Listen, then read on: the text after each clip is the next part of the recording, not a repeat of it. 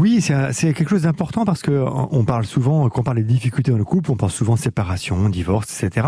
Mais il peut y avoir des moments dans la vie d'un couple qui soient plus ou moins difficiles, où il y a des tensions qui règnent, que ce soit sur la vie, en lien avec la vie professionnelle, que ce soit en lien avec la vie parentale, que ce soit en lien avec la vie conjugale, tout simplement, sans pour autant que les parents aient en tête l'un comme l'autre l'idée ou l'envie de se séparer. Donc du coup, euh, euh, eh ben, il faut pouvoir rassurer les enfants par rapport à ça et leur amener du sens.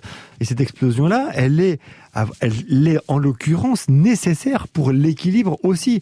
On parle souvent que la crise est quelque chose de nécessaire pour résoudre une difficulté. C'est ce qui va permettre de résoudre, de trouver une solution. Et eh bien dans le couple aussi, euh, je, passe les notions de crise de la quarantaine, etc., ou des crises du milieu de vie que les adultes rencontrent. Mais au-delà de ces questions-là, c'est vraiment la question de comment dans le couple on peut euh, échanger, euh, sans se cacher trop de nos enfants par rapport aux tensions.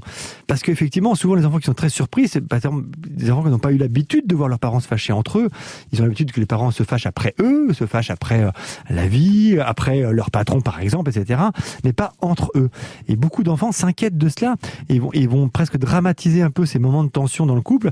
Et comme aujourd'hui, ils ont beaucoup de petits copains de copines qui ont des parents séparés, eh bien tout de suite, c'est est-ce que vous allez divorcer? Est-ce que vous allez encore vous fâcher demain, etc.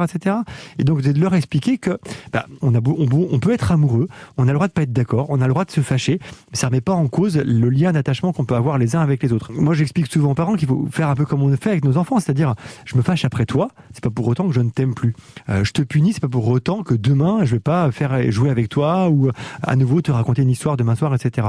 Donc, c'est un peu faire un peu ce parallèle-là, parce que, bah voilà, euh, s'aimer, s'apprécier, être bien ensemble, ça veut pas dire euh, que ça soit linéaire, que ça veut pas dire que tout va bien dans le meilleur des mondes. La vie, ce n'est pas cela.